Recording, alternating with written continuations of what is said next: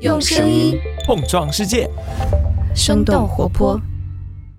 欢迎收听《商业外讲》，我是杨轩，让我们一起来向世界多问几个为什么。在这个快速变化、信息爆炸的世界，挑选你不容错过的商业现象，了解以不变应万变的本质逻辑。嗨，大家好，好久不见，欢迎收听《商业外讲》，我是杨轩，一个观察人类在各种风口反复横跳的主编。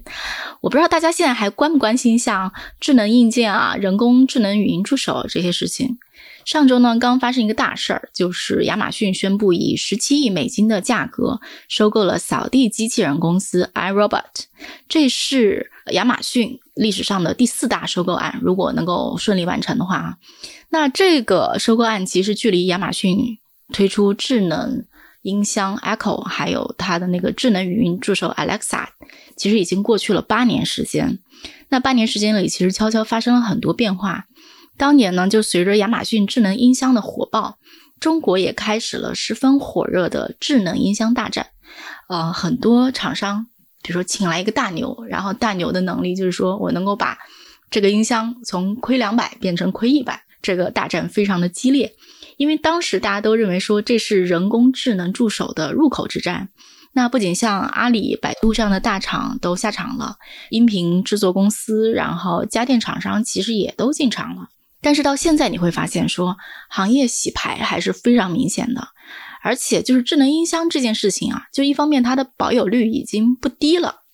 但与此同时呢，全行业也进入了一个增长放缓的一个境况里。根据第三方的数据，即使在没有疫情的国家，今年第一季度，像亚马逊啊、Google 的智能音箱，他们的增速都已经掉到了个位数。那与此同时呢，就是说智能音箱的故事好像就有点不够火热，但是人工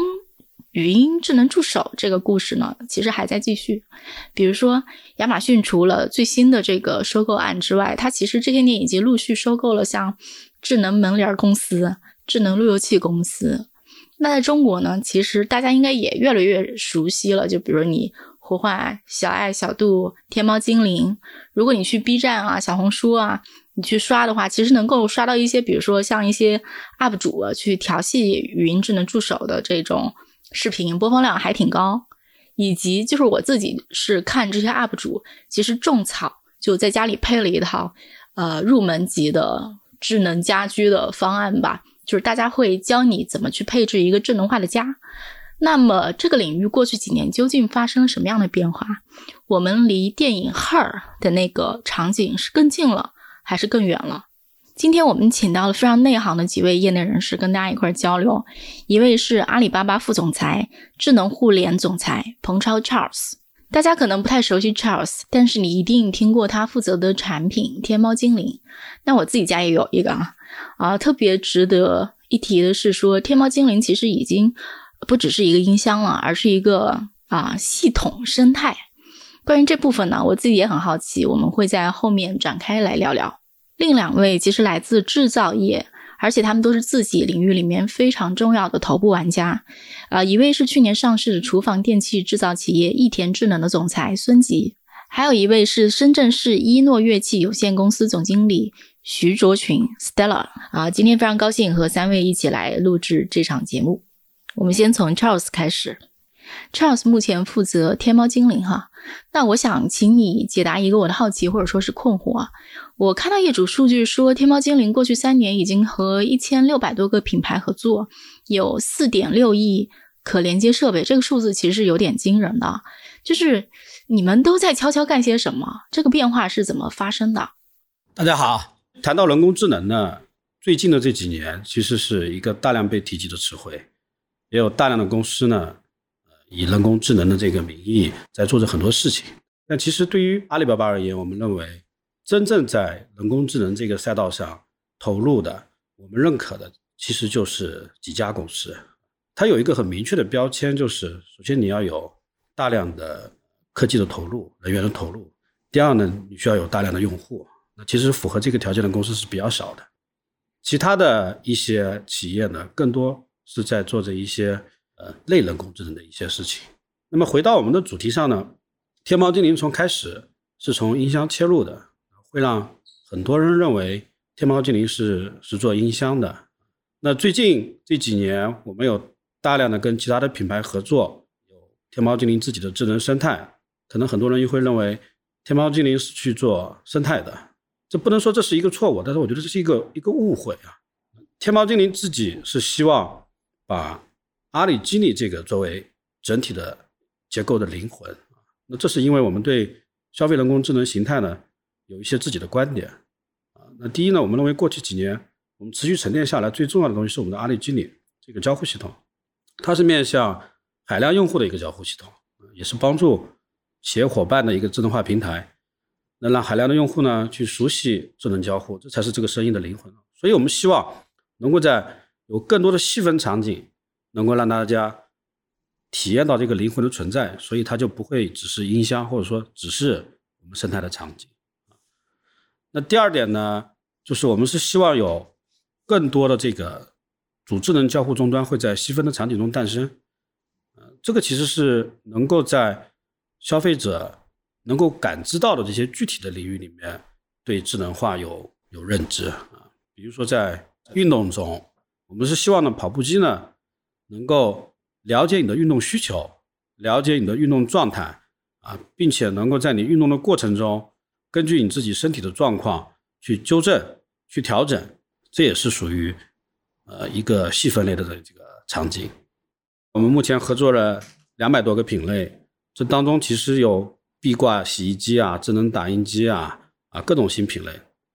有你能想象到，也有你想象不到的。那有些我都数不过来。那阿里经理渗透率呢？有些地方已经超过百分之四十了。有超过二十二个品类呢，我们的渗透率应该是已经超过了百分之十五。那你刚刚提到亚马逊这件事情，我们是认为我们在有一些理念上是有接近的，可能跟我们。公司本身的业务结构上，大家会有一些相近是有关系的。亚马逊有它有电商嘛，它也有云啊，那它也去做了这个消费者的人工智能啊，它其实是也是在做着大量的投入的。它投资扫地机器人这个事情，我觉得并不意外啊，因为扫地机器人目前对于用户而言，可能觉得它只是解决了一个扫地的问题，但其实扫地机器人还有一个更强的表现力在家庭中，就是它的行动力。我们在扫地机领域其实有比较多的成熟的案例的，只是我们没有去买买买而已啊。比如说跟科沃斯啊，很多这种清洁类的品牌，我们其实推出过好几代的产品。扫地机本身的品牌呢，它更多做好了扫地机扫地的这这件事情，但是中间会有一个问题呢，就是人和扫地机之间这个交互啊，它一直是一个比较难解决的这个优化问题。那首先，第一个，如果你要用语音交互，扫地机的工作使得噪音其实是非常大的。要去解决这种噪音下的人机互动呢，我们其实之前推出过抗噪模组啊，后来我们还升级了融合了更好体验的高抗噪模组。第一，首先就解决了扫地机收音模块放在机器本身上的这个抗噪问题。第二个呢，我们通过融合打通摄像头的视觉功能，可以让扫地机器人通过人体的这个声源进行定位，去规划更好的清扫路线。或者说，在工作状态下更加清晰的去响应用户的这个指令。其实你们是想做一个灵魂，但是呢，由于初代的这个外壳过于深入人心，然后大家的印象其实固化了。但这个印象其实可能是一个特别初级的印象，没有触及到这个事儿的核心。是的，如果说描绘它一个终极形态呢，我们其实是希望天猫精灵类似于你口袋里的一个哆啦 A 梦，任何你的场景下。都有这么一个存在，能够满足你的需求，这个是很终极啊，这个是非常遥远的。大家看起来，大家说不是人工智能，是人工智障啊。那因为早期的技术它需要发展，也需要大量的数据。对我看还有一些 B 站的 UP 主会调戏人工智能，然后跟人工智能对话。这个时候他已经是在说使用它这个内核了，他更多的是把它当做一个我不知道，有点像那个科幻电影里的那种。你可以跟他交流的那种人工智能，而不是说我这东西是个音箱。当然，这个交流的过程也是笑话百出的。我觉得这些 UP 主呢，也帮助我们去做提升啊，让我们知道消费者更多的需求场景。对，甚至有一段时间他们在调戏，让天猫精灵放个屁啊，还有这个桥段呢？是的，你可以去搜一搜。呃，无聊的人了呀，真是啊，嗯，想法真的很奇怪。在过去几年，像智能音箱这个最初代的形态，大家已经特别特别的熟悉了，而且我觉得某种程度上，它渗透率势必已经足够高了？我感觉至少我一线城市的朋友家里吧，谁家没有一个智能音箱呢？似乎都有。音箱本身的数量呢，它不像手机是一个纯个人的终端，那它在家里呢会变成很多人共享的一个产品啊，所以它的总体的体量呢没有个人终端这么大，但其实还有很大的提升空间。嗯，这个怎么讲？很大的提升空间。天猫精灵刚开始做音箱啊，去年我加入这个团队的时候，我其实当时我也有一个疑问。我们是智能音箱嘛？那我理解是在音箱的基础上加大了这个智能的这个能力。它为什么会做得更便宜呢？那后来我理解了，那其实不是打价格战，嗯，而是因为大家对于人工智能有一个逐步接受的过程。那我们一方面说，那我们不是一个做音箱的公司啊。那同样的，既然我们把音箱作为我们装载天猫精灵这个灵魂的一个载体，希望把它做好。好像从去年 Q 三开始吧，全球的这个智能音箱的增速就放缓了，是不是也就意味着说，这一个最初级的这种硬件载体，它已经有点不能满足大家的需求了？然后你再去扩展，就是这个灵魂的应用场景的话，必须得找些新的办法。其实智能音箱这个赛道，原来在国内是没有人做的，当时阿里去开了这个赛道，我们的目的和初衷，其实刚刚我们提到，我们是做人工智能嘛。我们希望能够用更多的这种产品做成的这种场景，给消费者提供更好的体验。所以早期我们过完天猫精灵去普及人工智能这个阶段之后，我们在想的就是，它除了做一个单体的陪伴，还能够跟哪些设备形成更好的结合，给大家提供这种场景式的这个服务。那我们有一个特点，阿里巴巴还有很大的一个商业板块。那我们会观察消费者意向于在哪些领域能够有智能化的普及，那我们去做能力的渗透，和这些行业的合作伙伴一起去合作，给大家带来各种场景式的服务，把大家家庭里面能想象到的，你从空间上，你说厨房啊、卧室啊、客厅啊，或者说从功能上。健身啊，这些领域去做渗透，其实目的最终还是一个结果，就是让大家能够感受到人工智能技术在消费者领域对大家带来的改变和体验的提升。我其实挺想听听看你们的观察，因为天猫精灵基本上是全国出货量最大的智能音箱之一嘛。而且你们也做了好多年了，就是你会觉得说智能音箱真的进入大家生活了吗？真的在改变大家的生活吗？就是你们这边能够看到的情况是怎么样的？呃，从几个角度上看啊，前段时间我们开发布会的时候，我也提到了，我们现在已经服务超过四千万的家庭用户。我不知道最新的统计数据啊，中国现在是以几亿家庭来统计，因为之前我听到一个数说是五亿，很多人其实是有很多套房。有些时候父母在一起住，有些时候他又不在一起去住，我们不能完全以五亿来参考，但是按照亿级来参考的，那我们比例呢至少是小几十的渗透率了。那你们有没有就是后台去做一下，就比如说大家去调用智能音箱的这个场景，或者说大家都是在一个什么样的情况下去调用它？然后智能音箱或者说这个灵魂啊，现在就是最经常被唤醒用来干什么？不同的家庭有。不同的特点，有人是把它当做一个音箱，更方便的听音乐，啊，听更好的音源，这是一种类型的；还有一种类型的呢，使用我们带品类的产品呢，他可能想要看更多的内容；另外一种呢，就是他想要做更多的连接和控制，除了买我们的音箱之外，也会在我们的店里面，或者说合作伙伴的店里面去买。能够跟天猫精灵连接在一起的设备，构建自己的这个多元化的场景。我自己倒是有一个观察，我们家呢本来是有一台天猫精灵。有一次我有一个朋友来我家里，因为我们家智能音箱特别多，他们家有个小孩儿，他看到了天猫精灵，然后问我就是能不能送给他，然后说可以，他就特别开心的，就是逃也似似的抱着天猫精灵就跑走了，因为似乎是有小孩的家庭是特别喜欢这个东西的。是的，那我们以自己为例啊，我们最早我们的上的系列还在贝塔测试状态的时候，我们家老二一岁多的小朋友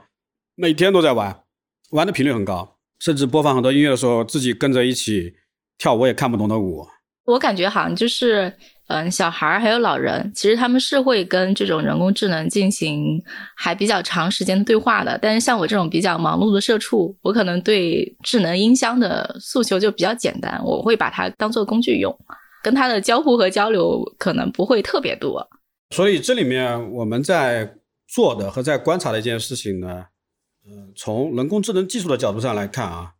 它其实有几个特点。就真正的人工智能，你其实要投入大量的研发啊，去做技术储备。你无论是在端侧的交互系统，还是端侧的算力优化、多模态的这种交互技术，还是说在云侧的这个。大模型投入大量的技术，让自己能够在应用上有更多的技术成果。第二个呢，就是其实还需要有大量的用户，所以其实前期我们做了大量的投入，去获得这些用户，对我们更好的去服务他们是很有价值的。我们现在每个月呢，已经有超过八十亿次的这个对话式交付了。同样，另外一个就是刚刚讲到，我们跟合作伙伴一起。这个产品的丰富度很重要，我们其实希望有更多的丰富度呢，让大家去有不同形式的体验方式。就比如说刚刚讲的灵魂这个问题啊，就比如说从比如说一七年吧，大家开始就是狂打价格战，开始去推这个智能音箱的普及量，到今年，你们会觉得说这个灵魂方面，就是它真的是有哪些进步吗？就是说其实是在悄然进步，但是大家可能不太知道的。呃，有一点我先澄清一下，现在回过头去理解了，我自己。站在这个业务上去看，我认为一七年开始，它其实不是一个价格战。哦，不是价格战是啥？大家通常会理解价格战可能要投入更多的资源去杀低价格。其实这块的成本，对比我们真正在人工智能的云端能力的投入，其实是九牛一毛。那个时候更多还是希望把一个新形态的这个产品啊，让大家不要有防备的心理。不要有不敢尝试的心理，去试着去用它，相当于一个低的试错成本，让大家去体验，所以才会有了刚刚像你理解的这种价格战的概念。那经历了几年之后呢？那毫无疑问，我们获得的四千多万家庭的这种服务基础，这个基础网络其实是帮助我们在对训练参数模型的这种丰富。对用户的理解是有很强的这个加深作用的。哎，对，因为我看好像很多 UP 主就会说，哎，就感觉你们智能音箱逐渐就能识识别川普、广普，能识别各种各地方言，有的时候还能进行一些机智的交流。你说的这个进步主要是体现在这些方面吗？还是体现在什么上？就是在这块有几个核心技术，一个核心技术是人和机器之间的交流本身。那你可以理解就是我们的这个对话式交互，还有一个是多模态感知，那它可能会对你的这个需求呢，会有更加立体的感受啊，这些都是在端侧的，端侧也包含一个芯片啊。那因为阿里巴巴自己平头哥本来就是在做芯片，那他自己的芯片公司呢，跟我们做整个架构的设计呢，会有更高的效率。还有一个是在云侧，那就是阿里云本身的云侧的能力。和我们在人工智能上大模型的这个能力，这三端加在一起，构成了我们现在的这个技术核心。嗯，云测的能力该怎么理解？首先，第一个，刚刚说到我们的投入，那我们每天八十亿次的交互，首先我们要有大量的云资源。第二呢，我们的大模型和我们自己的算力中心的这个结合。这其实是让我们以更高的效率去训练我们的数据，这个对最终天猫经营的聪明程度是一个非常大的支撑。哎，聪明程度就是你们自己有没有什么让自己觉得说，哎，这个的确是一个很明显的改善，而且就是能不能讲一点那种，哎，你这个消费者听完之后觉得说他能懂这个东西，的确是他能感知得到，比如这个变聪明究竟体现在哪里呢？阿里巴巴目前对人工智能前瞻性的投资呢？比如说像 AI 大模型这种新兴技术，是完全改变只有个别终端走入高水平智能化的这种状况的。那也许现在你的体验还是以对话式语音为主，那逐步的我们的对话呢，在很多你的重要场景下，我们会进入连续式对话。那未来呢，就是 AI 能够主动去关心你，主动去服务你的世界。想要实现这个未来呢，训练好阿里经理这样的灵魂呢，其实是非常非常重要的。那我们基本上是把阿里巴巴技术体系的很多力量都集中到了一块儿。我们自己认为啊，真的要像跟人一样聪明呢，它其实需要比较长的时间，需要比较大的长期投入。我们如果能做到对这个用户个性化的这个需求能够实现满足，这个个体会认为你是聪明的。你是说这个人工智能，或者说你说这个灵魂，它能够进化到对它的这个叫打引号的主人啊，就是他的习惯和他的偏好是什么？每个个体的偏好是什么？它变得像一个更智能的、更私人化的助理，有点像这种。对的，其实是一个非常私人的个体。就是如果从现在再往后看，比如说从现在这个人工智能的状况到比较理想的状况，你觉得还差几步呢？比如说研发人员数量之类的，有没有什么衡量标准？那我说一下我个人的标准啊，就我觉得这种投入两千人以下去做这个的，这个是属于投资比较小的啊。啊，所以你看，有很多企业其实是在减少投入，不是说他们不愿意去投，投不起，而是每个企业还是希望在自己的核心竞争力的赛道上去发展。对，就不在自己的主航道上，没必要砸那么多的研发力量在里面。他们投入一段时间之后，就会发现，真的要有成果，第一要有持续长周期的投入，第二还要再加大投入的量级。其实可能过一段时间啊，可能能看见有一个合作伙伴，那很头部很头部的，呃，之前是投了很多人的，马上要开始跟我们合作了。其实我们前面已经在做了很多了。那比如说，除了今天。孙总和 Stella 他们到场，其实也有很多合作伙伴构建了一些设备智能化的这种服务，但这些服务呢，更多让大家感觉到一些基础的指令，但是并没有更加连续式的这种对话，更加深入式的场景。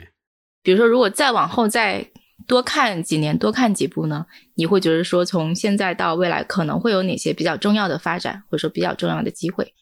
这个是我个人的观点。但我发现，最后跟我们比较相似的一些公司，一起想做大这个赛道的公司，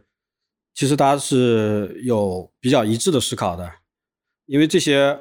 同样在这个赛道里面做的这些公司，第一，它也有云，它云的能力也很强；第二呢，它也去做了这种对话式的交互系统。那大家的未来构建的这种形态呢，就是天猫精灵的这种对你服务的渗透性会很强。其实你刚讲到一个特别重要的一个事儿，就是合作伙伴啊，这也是为什么这次我们还邀请了其他两位朋友，一位是集成灶的领先品牌益田的孙总，另一位是 Stella，然后他们家是做乐器的。其实我也挺好奇啊，就是为什么，就是说对于我来讲啊，像我们家的这个所谓的人工智能，控制一下开灯关灯，控制一下开关空调。这个可能就是我目前最基本的、最基础的诉求。但是我觉得比较让我意外的是说，哎，我没想到有些在我非常不了解的领域，像什么乐器，然后以及比如说像集成灶这种东西，大家都是想嵌入人工智能这么一个交互系统的。这个事儿是为什么？我觉得是不是可以让孙总和 Stella 是不是可以聊聊看，就是你们是怎么想的？大家好，我是一诺乐器 Stella。那我先来讲一下我们做这个产品的一个契机。我们公司主要是做乐器教培这方面的，也就是所有的乐器爱好者、乐器初学者都会用到的一些产品，比如说节拍器，就是在乐器使用的时候会打节拍，哒哒哒哒，小孩子使用比较多。然后，比如说像电子牙鼓、乐器音箱这一方面是我们的主要一个产品。然后在近几年的时候，去年我们有推出的一个牙鼓的产品，我们想推崇一个状态，鼓棒不离手，就是我们希望儿童在练习当中更加沉浸在这个乐器的使用当中，而不是还要去按它的这些。电鼓的按键呢，去分散他的注意力。所以，那我们希望的话，如何实现这个棒不离手呢？那我们第一个想到的就是语音指令技术的植入。出于这个想法，然后促成了我们跟天猫精灵这边的一个合作。我能这么理解吗？无论是打鼓也好，弹钢琴也好，或者干啥也好，嗯你的手都是用着的。这个时候你需要去调节远方的东西，你要是能用嘴喊一声，是特别好的一个场景，对吧？对对对，事实上这个场景也是大家一直在努力的。就比如说弹钢琴的人，像我们会翻乐谱，你弹着弹着，然后你突然去翻一下乐谱，这件事情就很烦。所以就是现在有了智能钢琴、自动翻谱器等等等等的产品。然后对于我们这个节拍也是，你弹着弹着变了一个节拍，你这个时候你要去按很多个键，因为这个节拍不是简单的一个调节，你要进行很多调节。这个时候，如果你嘴巴喊一下，它就能变。那当然就是一个比较好的应用场景。那真挺意外的，就感觉就是语音交互这东西对你们来讲其实很刚需，对吗？对，目前来讲，我认为是非常刚需的，因为它的确是可以，呃，为这个使用者节约很多时间，也的确可以让学音乐的孩子们可以更加投入在乐器本身里。然后，此外的话，我们也希望说，呃，可以借助天猫的云服务或者是等等吧一些资源，比如说可以在练习钢琴的时候啊，我们可以叫它一声，它就可以把成段成段的乐曲给我们播放出来，然后进行一个演奏型的交互的一个场景。这个也是我们希望达到的一个目的吧。就是你们自己开发是有困难是吗？就说这东西基本上是很难靠，比如说一家乐器厂商去开发出一个足够好的人工智能的。作为一个传统的制造业行业来讲，作为公司里面的负责人之一吧，我也想带来一些新的东西给到公司这边。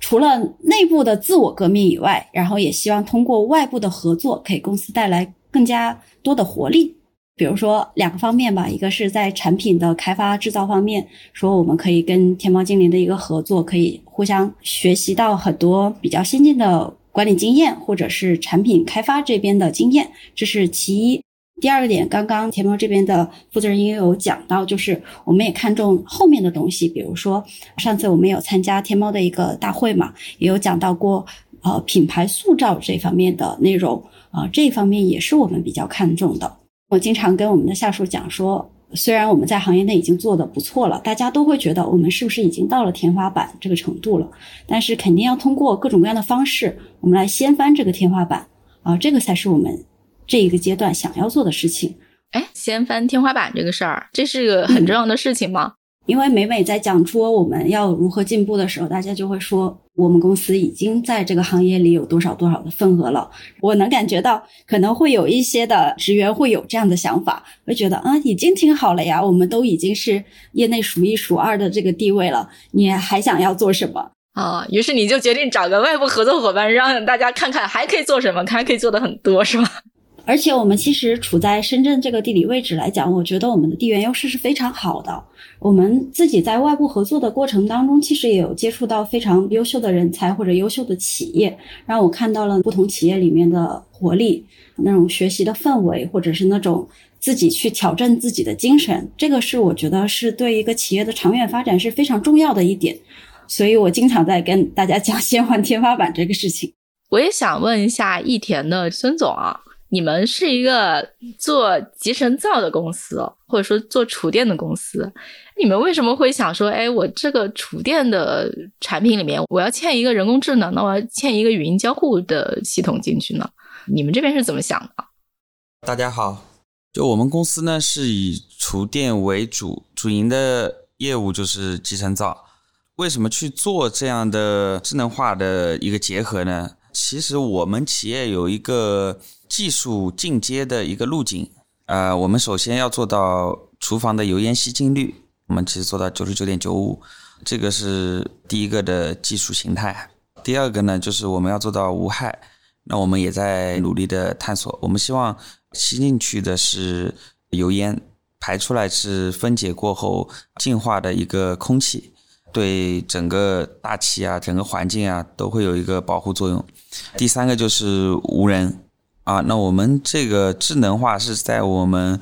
呃无人的过程当中必经的一步。所以天猫精灵是集成灶企业里面跟我们是第一家合作，当时就是取得了一个比较好的突破和比较好的一个结合吧。你们是哪年合作的？我们是二零二零年。哇，好早了。啊，对，二零二零年我们当时已经是五月份已经推出产品了，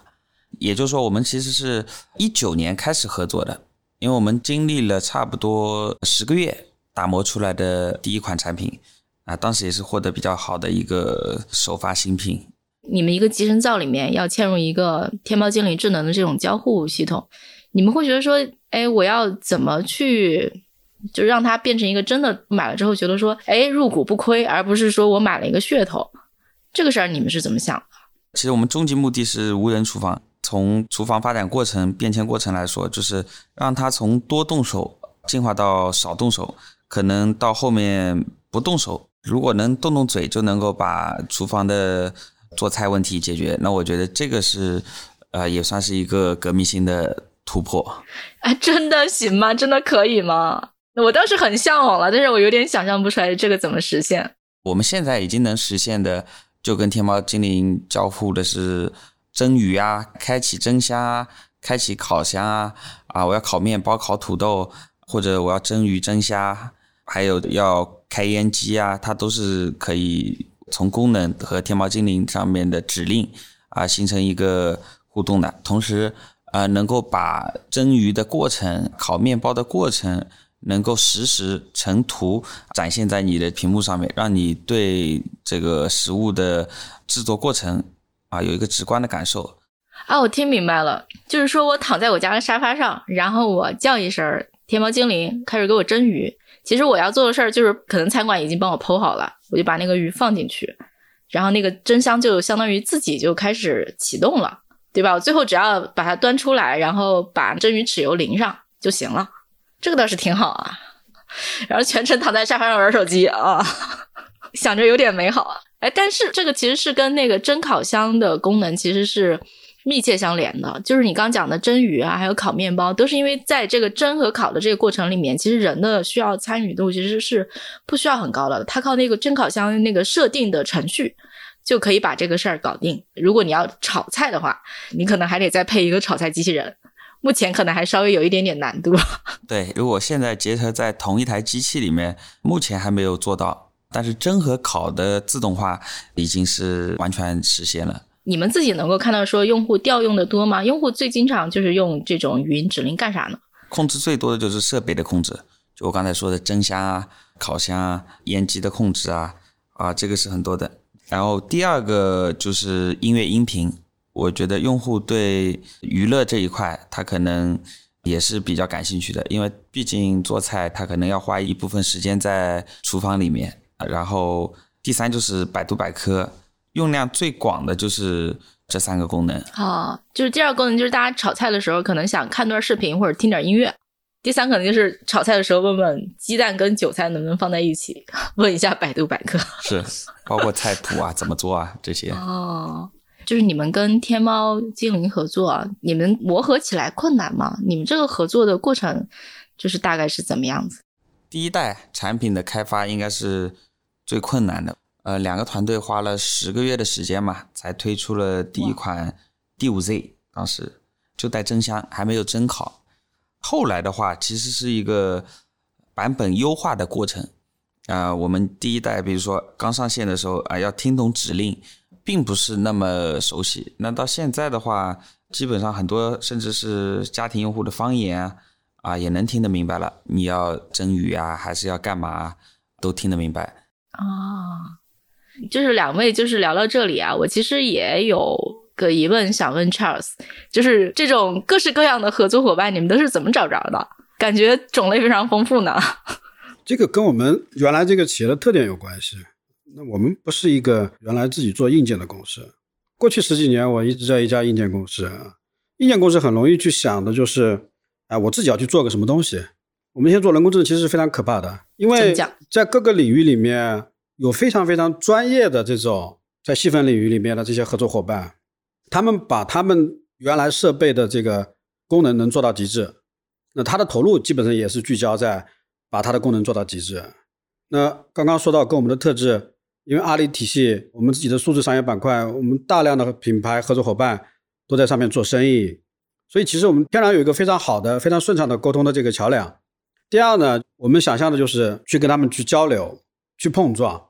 看看有没有可能在双方的产品合作里面，这种人工智能技术呢，能够给用户的这个体验带来升级。所以这个过程就是慢慢的出现了很多你可能之前你无法想象的这个合作。比如说，举个简单例子，你刚刚说到集成灶，那个节拍器，其实你刚刚你也是无法想象的。对对对，真的之前都没想到过。麻将机能不能想象？哇，麻将机！哎，来，我是湖南人，我们家可爱打麻将了。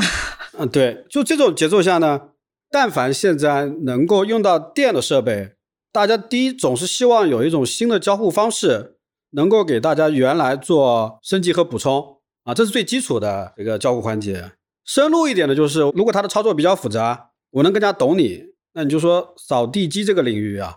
你跟他说一个指令啊，第一指令比较单一。第二，指定的容错率比较低，他们的投入呢都是在把扫地执行的这件事情做好。那我们就希望呢能够跟他去合作。第二呢，你要能有更多的机会和这些广泛的品类的品牌去沟通和交流。那这是阿里巴巴上做生意的这些品牌很多嘛，这个桥梁我们是天生有的。哦，一个品类一个品类的去敲，就是说我们是不是有可能能合作一下？除了深入的合作，在初期大家探索的阶段。因为大家会来杭州嘛，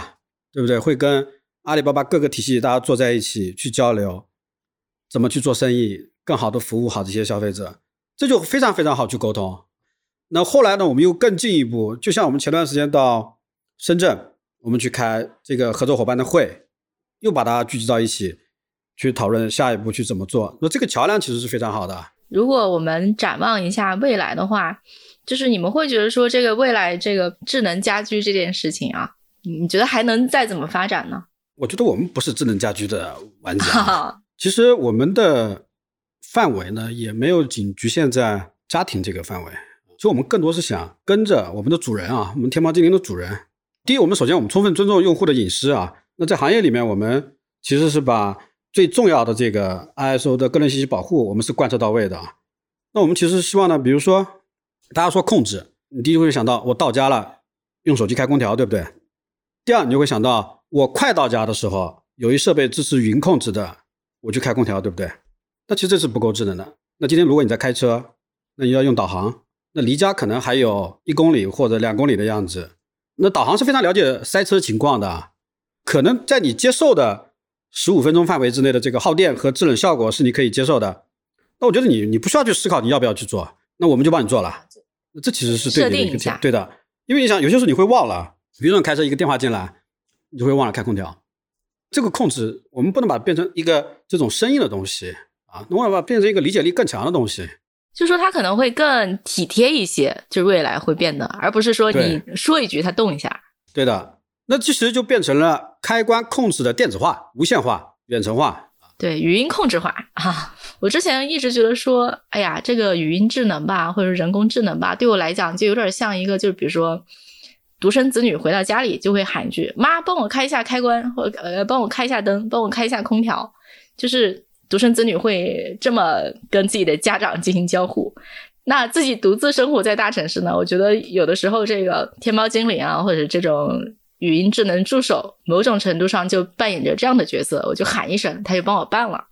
这可能是我之前一个非常粗浅的一个感受。但是如果的确他要是更智能的话，如果他真的像我妈一样，就对吧，那么体贴，那么考虑周到，那能干的事情就更多了，就应该更多。是这样的，所以我说他需要一段时间去发展。但是我觉得毫无疑问，现在的这个技术能力，至少可以逐步逐步在一些更多的场景里面。去满足你妈的存在的这个这个作用，我妈的存在。比如说你回家了，你说妈给我下碗面，对不对？他就会给你去下这碗面，你不用自己动手。那你看集成灶也可以帮你解决这个问题。最开始好像其实呃硬件领域有很多那种家电厂商都会想自己做一个，但是可能渐渐大家会发现说我们还是不如有跟一个天猫精灵这样的合作伙伴合作。所有的行业其实都是这样的，所有东西都想着自己做。那当然自己做就不会有太多的沟通成本嘛，和合作的这种成本在这个地方。但是慢慢做完之后就会发现几个问题：第一，做不成；第二，做不起；第三，做的效率和投资回报不如跟人合作。包括我们一田，其实我们呃之前也会有一些天马行空的想法，一圈走下来之后啊，呃，发现其实还是要呃硬件厂商就做好。硬件厂商该做的事情啊，因为很大一部分说像家电的、家居建材的呃企业，可能底层就不具备这个呃技术研发能力啊。我们要去突破这个技术的瓶颈和超过我们原有的主营业务，呃，这个我觉得损耗是远远大于收益的。当大家想到天猫精灵的时候，最开始或者说想到那个智能音箱、人工智能助手，可能最开始想到的都是语音交互。你们对这个视觉识别这这块怎么看？这个会是你们未来也要加进去的一个方向吗？呃，我们其实好几年前就开始做多模态交互啊，语音呢是一个非常高效的方式，准确性其实现在也很高。但是你知道，接收信息，嗯，你其实是通过你的耳朵和眼睛一起去结合的，所以在这块呢，我们其实也有比较深的积累了。未来会让交互呢会变得更加的立体。语音可以表达一定的情绪啊，但是如果再加上肢体的这个反应，可能对你这个情绪的表达会更加的深入，包括表情啊这些。对，是，反正我是在玩健身镜的时候才意识到的。其实像我们在整个集团，我们投在视觉上的这个也是非常非常大的人力。你们集团投在视觉上的就是这部分的技术积累，在天猫精灵这个产品里面应用的怎么样？用起来了吗？天猫精灵自己自身也投了，那双方一起结合呢？你看我们原来的带屏的厂，比如说 V 十啊，我们有一个摔倒检测，那因为这个设备放在家里面，无论是小孩在家里还是老人在家里，他们可能会第一时间会把这些东西检测发现，通知到这个男主人或者女主人。其实我想问一下，就是如果让你们去畅想，比如未来，比如三到五年啊，这个人工智能可能会有什么样的发展？可能会出现一个什么样的场景？未来可能会变成什么样？我谈点我的感受啊，三到五年这种时间跨度下，几个技术角度上的发展啊，一个我觉得是在交互上，显示技术在视觉上应该会有比较大的这种进步和一些成果出来。这种结构下呢，信息展示也好，多模态的感知也好，应该会有让大家感觉特别明显的这种变化。第二个，我刚刚也提了一下传感器嘛，人有些时候，我觉得尤其是天秤座的人啊，他他自己有一点纠结的。我自己就是天秤座啊，我今天我到了家里，这个气温不算高也不算低，你说我开不开空调？那我可能我不去想这个问题啊。我觉得是这样的，如果这个时候天猫精灵看你出汗了，或者用手扇了一下脸，啊，他去提醒一下你要不要开空调。好贴心哦！那这个理解力，我觉得就到位了。这个理解力也太到位了，眼里有活儿。哎，你会发现啊，其实人很多时候并不知道自己的需求。那比如说我们俩一直在这聊，如果错过饭点了，你可能也不会觉得饿啊。那我已经到十二点了，哎，你要不要吃饭啊？那你是不是你会感觉更贴心一点？那还有一个呢，其实是因为我们云的能力很强嘛，可以更高效的去做这个算力的分布啊。那语音的这个能力，未来和网络能力其实是会让这种呃设备的多元化变得更强。前几年可能会有一个问题啊，很多人觉得这个语音能力很强，很多人都想变成一个语音的这个终端，那这个就很麻烦了。回到家里对着集成灶，你要叫一个 A 名字，那对着这个冰箱要叫个 B 名字，这其实这个是很复杂的。那最好呢，就是一个东西，就是你的贴身管家。灵魂伴侣，啊，他就可以把所有的需求都去满足你啊，要不然一堆人去理解你，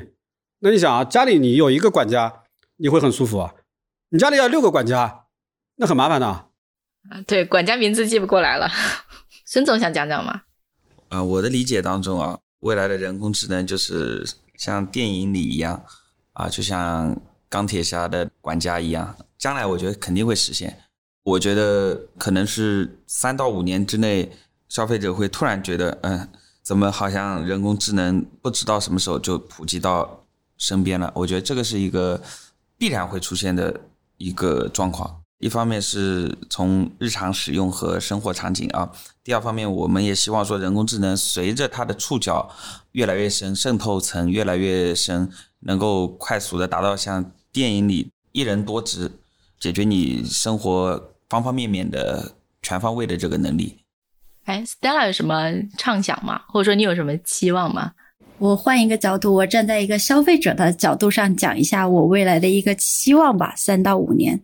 作为一个普通消费者啊，家里也有智能音箱这样消费者来讲。呃，我目前最大的一个愿望就是说，呃，能不能未来的这些大厂商在以后的合作选品上能有一个敞开式的，比如说我今天要买一个，无论是扫地机器人还是买一个智能门锁，我不用再去选择说我是今天要选择跟天猫精灵匹配，还是跟其他的厂商进行一个匹配，而是所有的这些硬件设备都可以以一个开放式的态度，消费者可以自由选择，而不是。独立的一个生态，是否能在三到五年内构建一个更加大的生态？这个是我的一个不知道切不切实际的一个小小的期望吧。Stella，就是据你观察，小孩儿他们去跟这个就是人工智能啊、语音交互，他们这个交互的状态怎么样？哎，跟我们这代人是一样的吗？他们好像。就是生下来就已经点亮了这个智能一样，点亮了这个技能吧。无论现在小孩玩智能手机，还是家里的这些智能音箱，包括我们的上一代的那些不那么智能的产品，他们都使用起来都非常的顺畅。这个也是促使我们想要做这方面的进一步探讨的呃产品的一个初衷。哦，嗯，对，Stella 这观察，我觉得还是挺，反正对我来讲也是一个耳目一新的想法。我可能之前没有想到，就是如果你要去搞定下一代，最好加一个人工智能语音交互的这个模块进去，这个应该对大家有所启发。